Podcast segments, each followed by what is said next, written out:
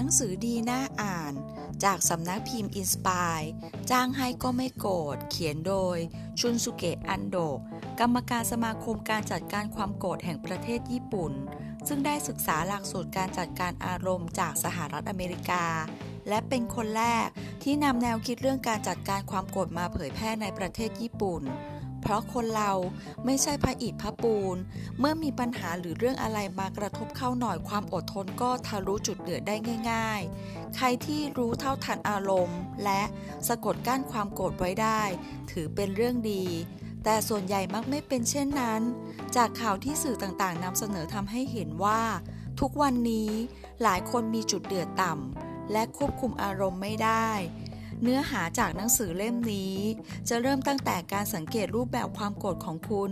เวลาคุณโกรธเป็นแบบไหน และมีความรุนแรงของความโกรธอยู่ในระดับใด จากนั้นจะนำเสนอวิธีการแก้ไขด้วยการรับมือกับความโกรธในรูปแบบต่างๆ ทั้งจากตัวเองและคนอื่นบางครั้งโกรธแล้วชอบระบายอารมณ์ใส่คนอื่นหรือทำลายเข้าของ บางคนโกรธแล้วชอบเก็บกดความโกรธเอาไว้ในใจ พร้อมมีแบบวิเคราะห์การจัดการความโกรธและโปรแกรมที่จะช่วยให้คุณจัดการความโกรธได้อยู่หมัดภายใน 21 วัน เพราะความโกรธเป็นอารมณ์เดียวที่ทำลายทุกอย่างในพริบตา ไม่ว่าจะเป็นชื่อเสียง หน้าที่การงาน ครอบครัว อนาคต และมิตรภาพ เมื่อไหร่ที่มีเรื่องให้โกรธเป็นฟืนเป็นไฟหรือหงุดหงิดใจ ขอให้นึกถึงคำแนะนำในหนังสือดีน่าอ่านเล่มนี้ เมื่ออารมณ์เย็นลงแล้ว สติก็จะมา